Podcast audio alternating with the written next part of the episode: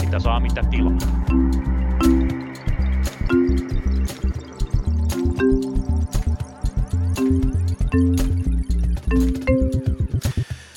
Hyvää vuoden ja vuorokauden aikaa kaikille. Internetin ansiosta te voitte kuunnella näitä podcasteja vaikka talvella, jos haluaisitte, mutta mitään syytä en siihen kyllä itse keksi. Siitä huolimatta minä olen Tuomas Saloniemi, tänään on Punakulma. Kanssani täällä ovat tänään Anni Marttinen, tervetuloa. Oi. Sekä Lauri Muranen, hei vaan. Tervehdys. Ja sitten meillä on vieraana Elena Gorskov, tervetuloa lähetykseen. No kiitos, kiitos.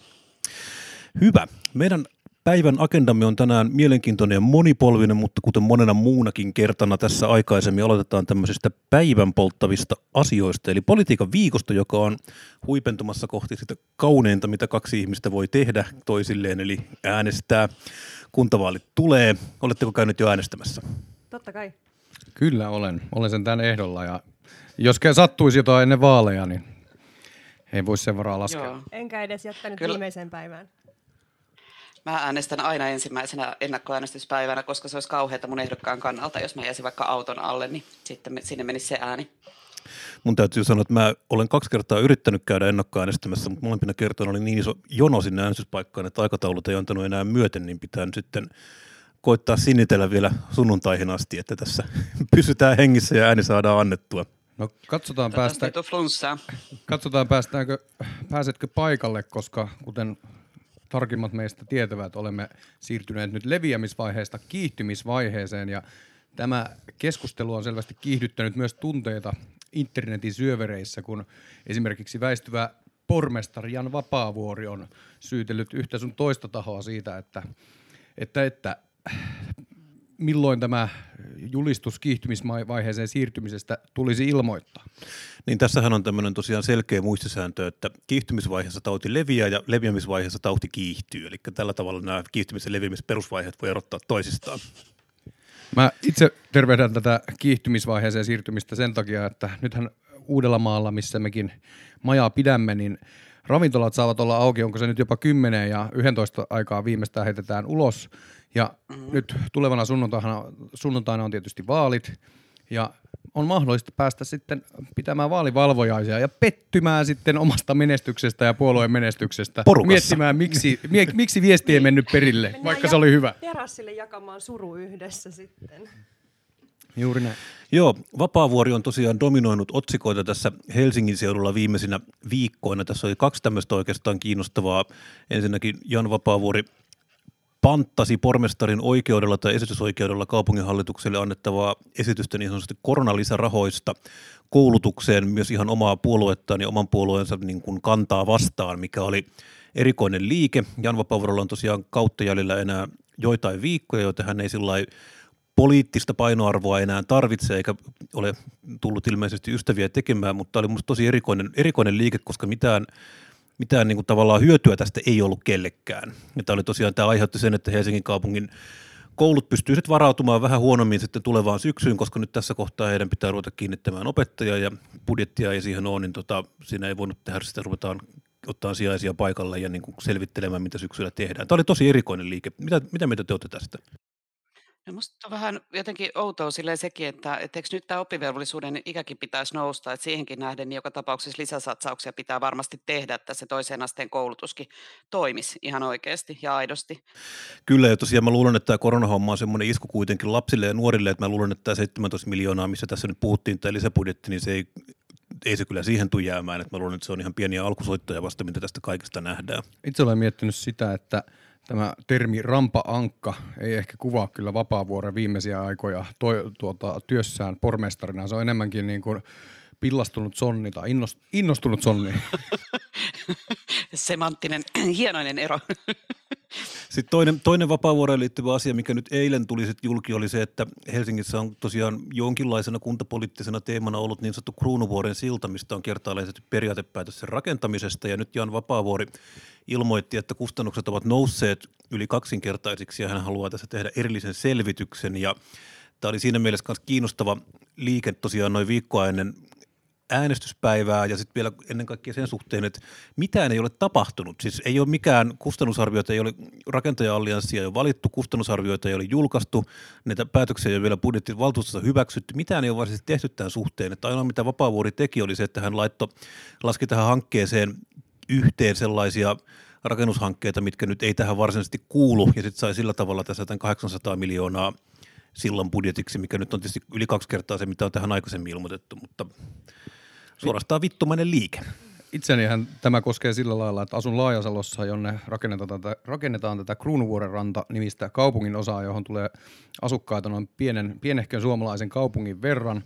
Ja se porukka odottaa sitä siltaa, siltaa kuin kuunta nousevaa ja tällaiset veivaukset saa aina sydämet tykyttämään siellä, että mitä tässä nyt seuraavaksi käy. Mutta hei vielä, vielä tämmöinen tietokilpailukysymys. Miksi tai ehkä galluppi, miksi pitäisi kutsua Kruunuvuoren rannan asukkaita, äh, koska Oi ei. ko, koska, koska krunikka on jo viety. Itse olen ehdottanut siis krunkkua, eli krunkkareiksi. Mahtava. Niin sä, sä mietit siis sitä lempinimeä. Lempinimeä Kruunuvuoren rannalla. Joo, kyllä. No kunkut olisi ehkä vähän ehkä korrektimpi. Eikö nämä nyt voisi olla kunkkuja? Luul, luulen, luulen tosiaan, että tässä Kunnarit, nyt on niin. ihan turha valita se kuitenkin sitten kansansuussa muodostuu, miksi se muodostuu ja ehkä sitä sitten krunkkarit tulee. Krunkkarit vaativat siltaa. Kyllä. Mutta mennään, mennään tosiaan päivän varsinaiseen aiheeseen, eli meidän olisi tänään tarkoitus puhua vähän AY-liikkeestä, feminismistä ja naisista.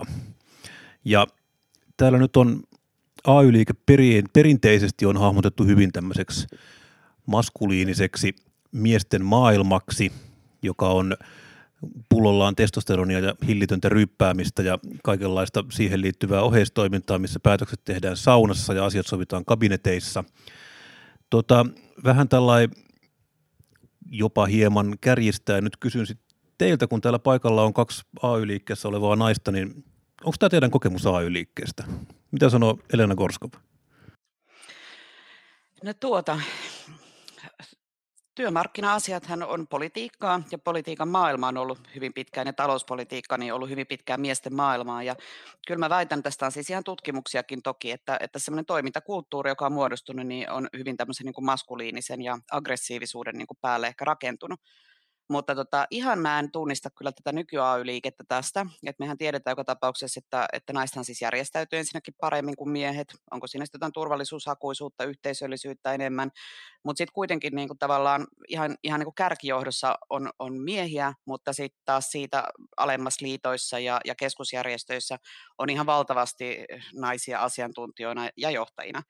Et tota, ja en mä kyllä tämä ryyppäämiskulttuuri, niin se on kyllä aika mennyttä maailmaa niin politiikassa kuin AY-genressäkin, että vapaa-ajalla toki varmaan kukin tekee mitä haluaa, mutta se ei enää kuulu tavallaan siihen toimintakulttuuriin, että, että tota, ihan ensimmäisenä mennään vetää perseet ja sitten sovitaan siellä ne asiat. Vanhat Näin. hyvät ajat. Mitä Sanni? No mulla on ehkä vähän erilainen, tai siis varmaan aika samanlainen itse asiassa kuin Elenalla, mutta ehkä näkökulma on se, että mä oon ollut tässä vasta, vasta puolitoista vuotta ja en oikein tiennyt hirveästi AY-liikkeestä ennen kuin tänne tulin. Ja en mäkään nyt ehkä allekirjoita tota, mitä Tuomas tuossa- tuossa aluksi sanoi, koska mä, mä ainakin koin olevani aika voimakkaastikin feministi ja en, en ehkä mikään hiljaisin tai nöyrtyvin naishenkilö nyt AY-liikkeessä ekonomistina. niin, niin tota, ainakin siis olen kokenut, että on, sillä, on tilaa olla semmoinen kuin on. Mutta kyllä mä oon saanut kuulla siis ihan esim. demareiltakin semmoista, että, että mi- millaista siellä on nyt siellä SAKssa, että, että miten sä oot sopeutunut sinne, kun sä oot tommonen. Ja, ja mulla ei ole ollut minkäänlaista niin kuin ongelmaa ja mä oon niin kuin kokenut, että on ollut kyllä niin kuin todella kannustava, kannustava ja niin kuin hyvä ilmapiiri. Itse mitä mä oon henkilökohtaisesti miettinyt on se, että minkä takia AY-liikkeessä näissä keskusjärjestöissä se lasikatto ei ole vielä. Nythän meillä on, Katja on nyt niin kuin varapuheenjohtajana, mikä on todella hieno asia, mutta minkä takia meillä noita pääjohtajia ei ole vielä ollut naisena. Ja mua, on, mun mielestä se on kiinnostava keskustelu. Niin, Mulla on Elena, siihen itse asiassa teoria, mutta Lauri kommentoi vaan väliin. no itse asiassa oli ohjaamassa sulle vastausvuoroa, koska sulla on meistä ylivoimaisesti pisin kokemus AY-liikkeestä. No tota, joo, ja mä oon kiertänyt nyt kaikkia keskusjärjestöjä, että mä oon ollut, aloitin akavalaisista liitoista ja, ja sitten mä tulin SAK PAMiin, mä olin siellä ja nyt mä oon STTKssa yhteiskuntavaikuttamisen päällikkönä ja, ja tota, kyllä niin kuin keskusjärjestöissä on niin kuin siinä toimintakulttuurissa on niin kuin kaikissa hyvin paljon samaa. Että et, et kyllä se niin kuin tunnistaa, mutta et se miksi meillä on niin kuin miesjohtajia niin kuin ollut aina sitten kärjessä, ja tämä koskee hyvin pitkälle kyllä myös niin kuin työnantajapuolta, että eihän tämä pelkästään niin kuin palkansaajien ongelma, mutta tota, mä luulen, että se johtuu tiettäkö siitä, että kun se on ollut niin tota, äijävaltaista se homma, koska nämä kaikki niin kuin keskitetyt sopimukset, niin ne on tehty tavallaan semmoisessa aikamoisessa niin kuin sotatilassa jotenkin, että, että tavallaan se retoriikkahan on aina ollut semmoinen, että nyt mennään ja sitten ollaan siellä huoneessa ja ovet on kiinni ja kamerat kuvaa ja sitten jossain vaiheessa nämä äijät tulee ulos ja kukaan ei tiedä, mitä siellä huoneessa on tapahtunut. Et siinä on jotenkin semmoinen hyvin maskuliininen jotenkin se, se kerronta ollut ja jotenkin mä luulen, että sitä kautta sitten jotenkin niin kuin miehet on vaan niin kuin että et, et miehiä on nostettu niihin ihan kä, niin kuin tavallaan tärkeimpiin tehtäviin. Ja kyllä se varmaan vieläkin on niin, että nyt liittokierroksellakin niin, niin tota, meillä nyt rupeaa olemaan niin kuin naispuheenjohtajia onneksi liitoissa tosi paljon. Ja tota, mutta et kyllähän siinä korostuu se, että, että se pää ikään kuin neuvottelija on sitten se puheenjohtaja ja, ja tota, on se aika se maskuliininen se kulttuuri, että ei siinä ole kauheasti tilaa semmoiselle niin hempeilylle. Että et tavallaan niin kuin meillä odotetaan edelleen liittojen johtajilta semmoista niin kuin jämäkkyyttä ja taistelutahtoa ja sitä semmoista, että nyt viedään näitä asioita eteenpäin. Ja se on, aika, se on miehistä. Näin se on. Onko tässä kyse siitä, mä, muistan hetki sitten nähneeni jonkin äm, naishenkilön AY-liikkeestä, en muista oliko se työnantaja vai palkansaaja puolelta. Hesarissa oli sellainen mielipidekirjoitus, että minkä takia naisia ei ole vielä ollut johtoasemissa, on sen takia, että koska niitä ei yksinkertaisesti ole.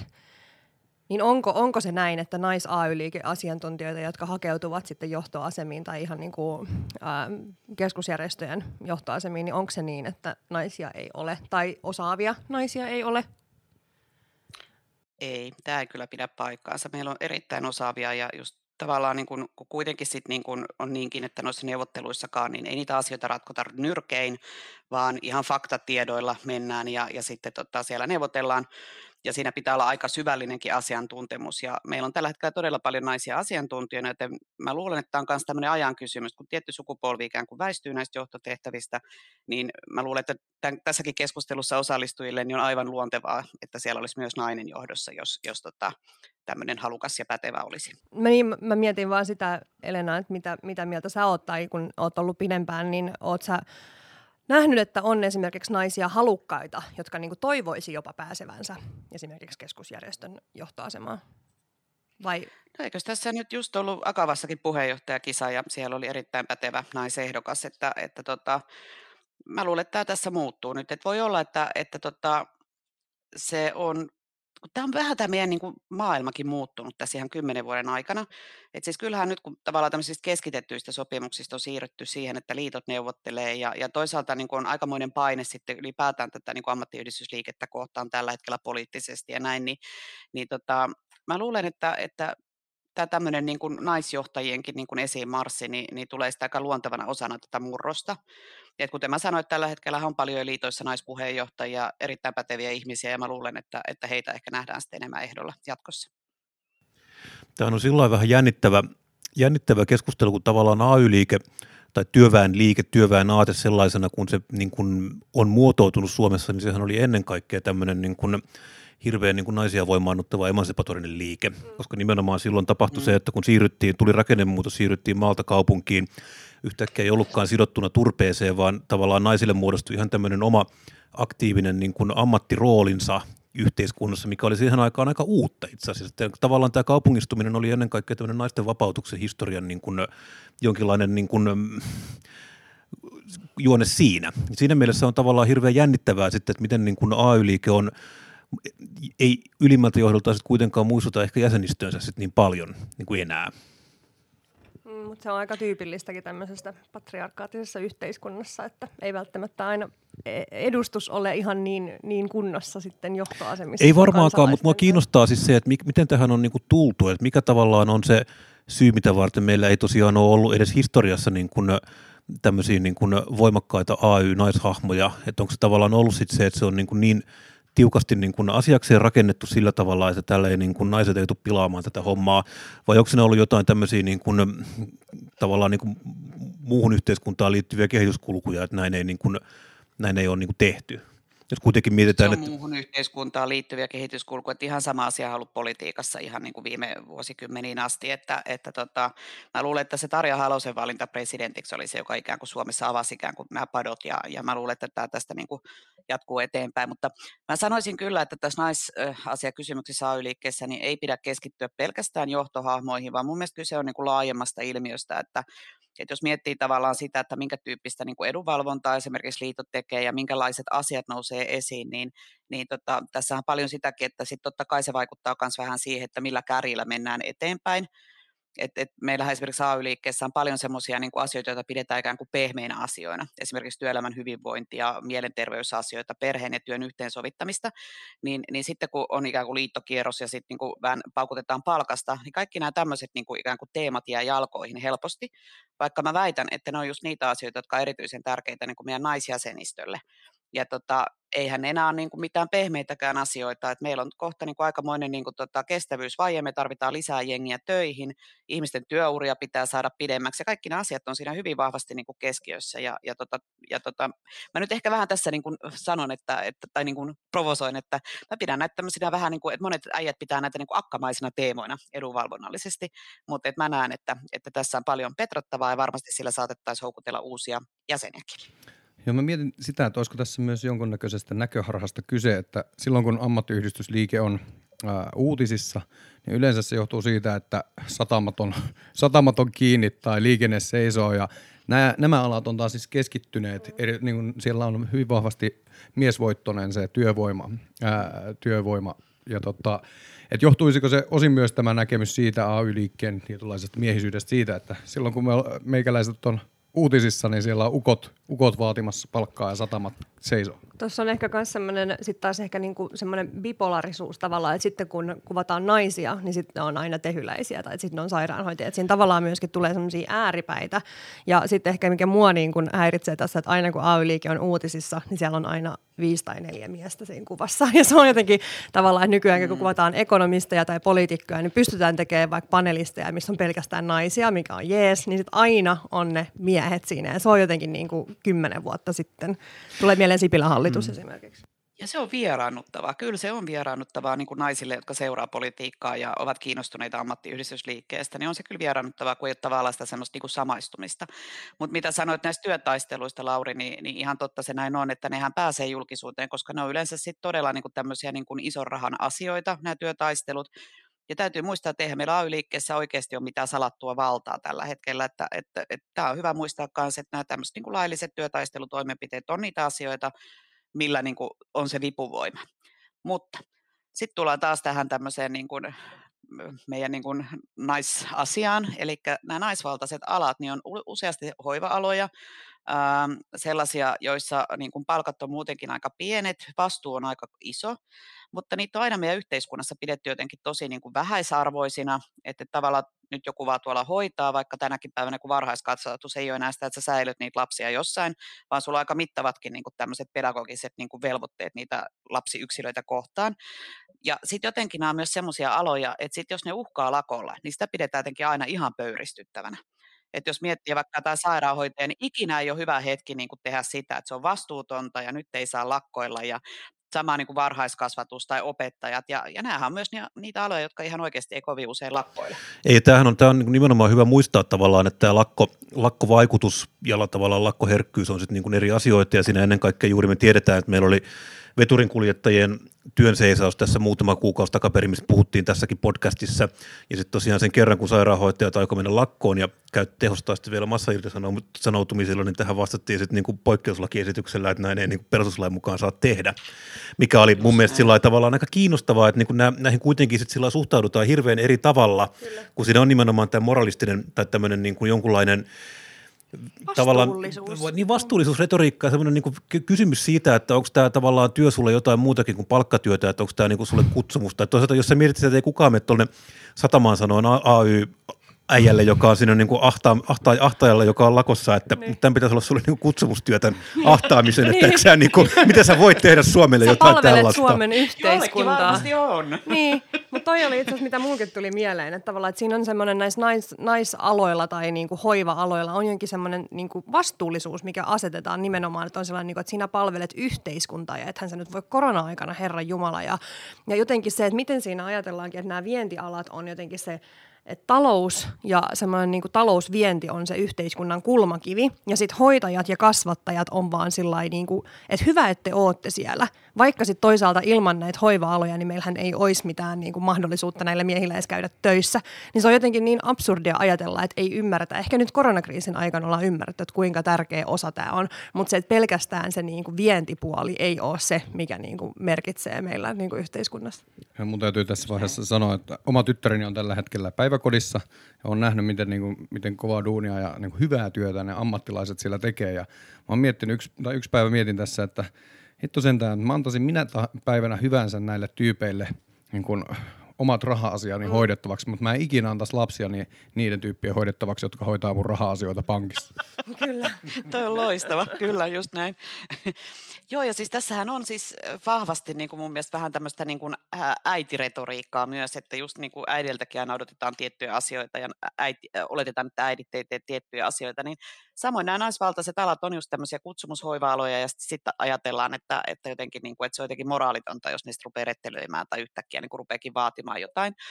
Ja kovaa työtä ne tekee ja just niin kuin tota, sanoitkin Anni, niin tota, eihän, tämä niin kuin, eihän meidän yhteiskunta pyöri ilman näitä aloja. Et se on myös niinku fakta, että siinähän just kasvatetaan sitä uutta työntekijää ja ahtaajaa sinne niinku viennin rattaisiin sitten aikanaan. Että. Niinpä mun mielestä tuossa on ihan mielenkiintoista olisi tehdä semmoinen eksperimentti, yhteiskunnallinen eksperimentti, että kaikki naiset menis lakkoon yhtenä päivänä ja sitten katsotaan, että mitä yhteiskunnalle kävisi sitten. Tässä on, hyvä, tässä on kyllä ihan hauska tämmöisen sketsin, sketsin totta, tai pidemmänkin niin, siis dokumentin, siis elokuvan idea. Itse asiassa Iina Mikkola on tainnut tehdä tästä joskus jonkun sketsin. Me oltaisiin polvillaan hetkessä. no mutta tosiaan tässä nyt on jonkun verran ollut puhetta siitä tosiaan, että meillä on keskusjärjestöjen puheenjohtajina ollut pelkästään miehiä, ja meillä on tavallaan nyt ollut puhetta tässä, että niin kuin meillä on tämä lakkoherkkyys ja meillä tämä AY-liikkeen näkyvyys mediassa näyttäytyy hyvin miehisenä, ja jos teidän pitäisi miettiä, että mikä olisi yksi sellainen asia, millä tähän asiaan voitaisiin niin kuin puuttua, mikä olisi sellainen asia, mikä muuttaisi tämän, mitä pitäisi tehdä? Ö, mun mielestä se kaikki lähtee siitä, että mä, mä oon niin kuin tosi väsynyt siihen, että naiset käy tätä niin kuin taistelua yksin, että naiset nostaa feministisiä, feministisiä kysymyksiä.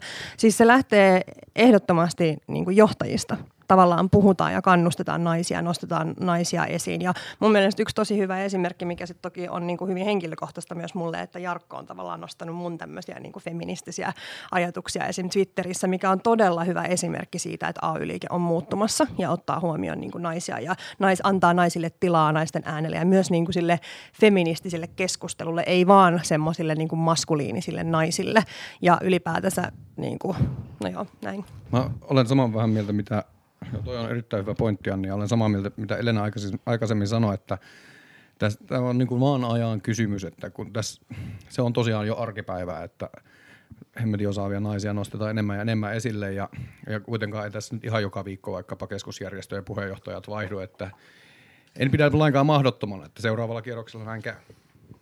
Mitäs Elena?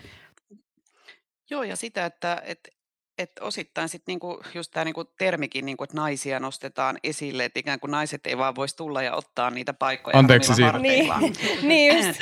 Joo, Et meillä on siis naispääministeri tällä hetkellä, joka niinku to, tota, ei hänen tarvitse pyydellä niinku anteeksi sitä, että, että hän on siinä positiossa. Et hän on kyllä varmasti niinku sen niinku oman tiensä raivannut ja, ja tota, ihan samalla tavalla kuin niinku kuka tahansa niinku miesjohtajakin.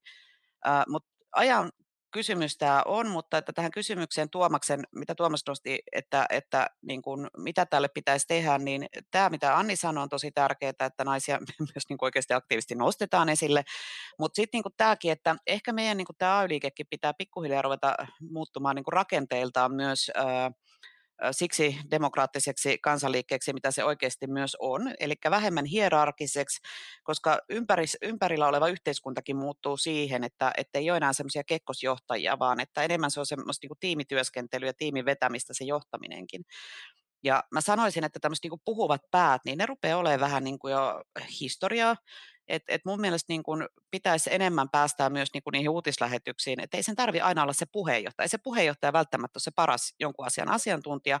Että ihan oikeasti, jos siellä puhutaan vaikka jostain niin taloudesta, niin sitten sinne menee Anni eikä niin esimerkiksi Jarkko. Tai sitten jos niin vaikka meillä STTKssa kyse on niin jostain tota, niin kuin, ö, uusista niin kuin uuden työn muodoista, niin meiltä menee sinne se naisjuristi, joka sen asian parhaiten tuntee, eikä Antti Palola. Eli tämän tyyppisiä asioita pitäisi mun mielestä niin koko ajan nyt niin ihan tietoisestikin kehittää.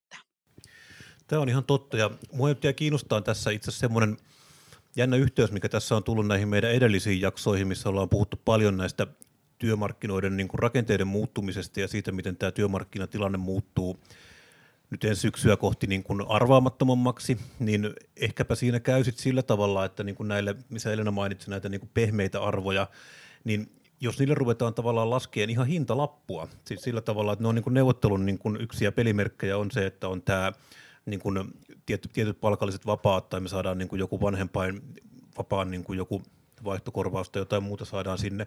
Et yhtäkkiä jos näillekin näille, näille ruvetaan niin laskea hintaa, niin tämä saattaa olla tämmöinen, niin mikä muuttaa sitä niin työmarkkinadynamiikan rakennetta siihen suuntaan, että tavallaan tämä pehmeät arvot ei olekaan enää pehmeitä, kun niillä onkin euromääräinen hintalappu.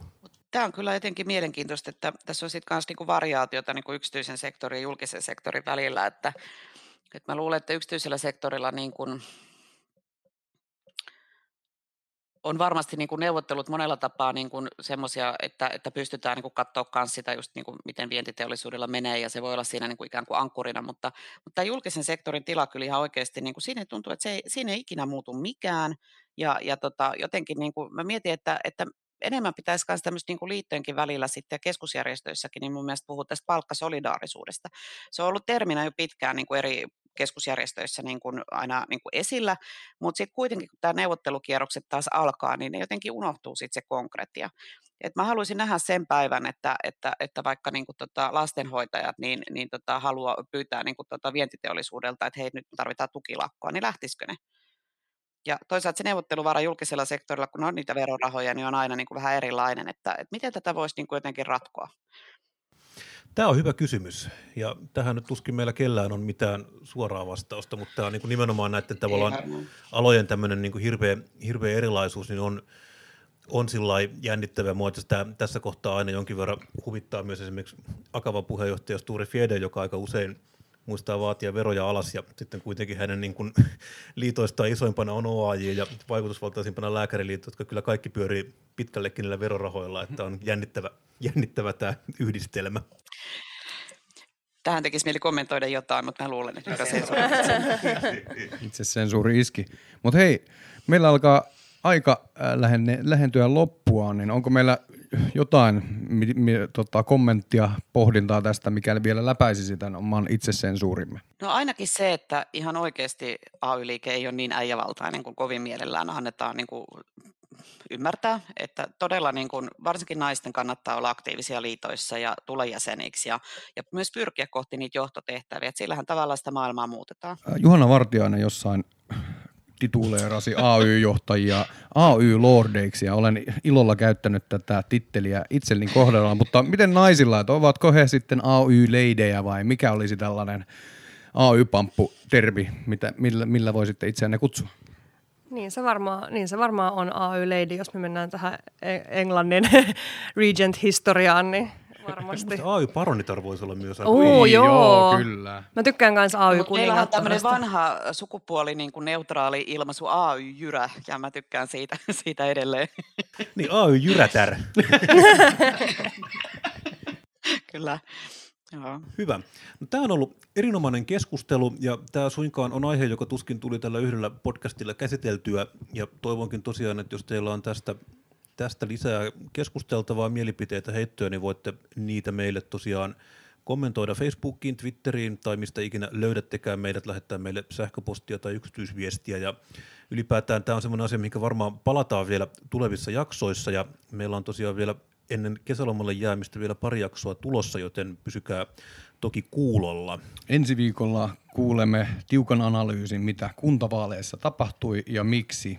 Ja taas kerran, että vaikka viesti oli hyvä, niin miksi se ei mennyt perille? Oliko kentällä hyvä tunnelma ja jäikö viesti menemättä sen takia perille, mutta tosiaan tässä vaiheessa kiitoksia Elena Gorsko, kun pääsit kanssamme tänne juttelemaan.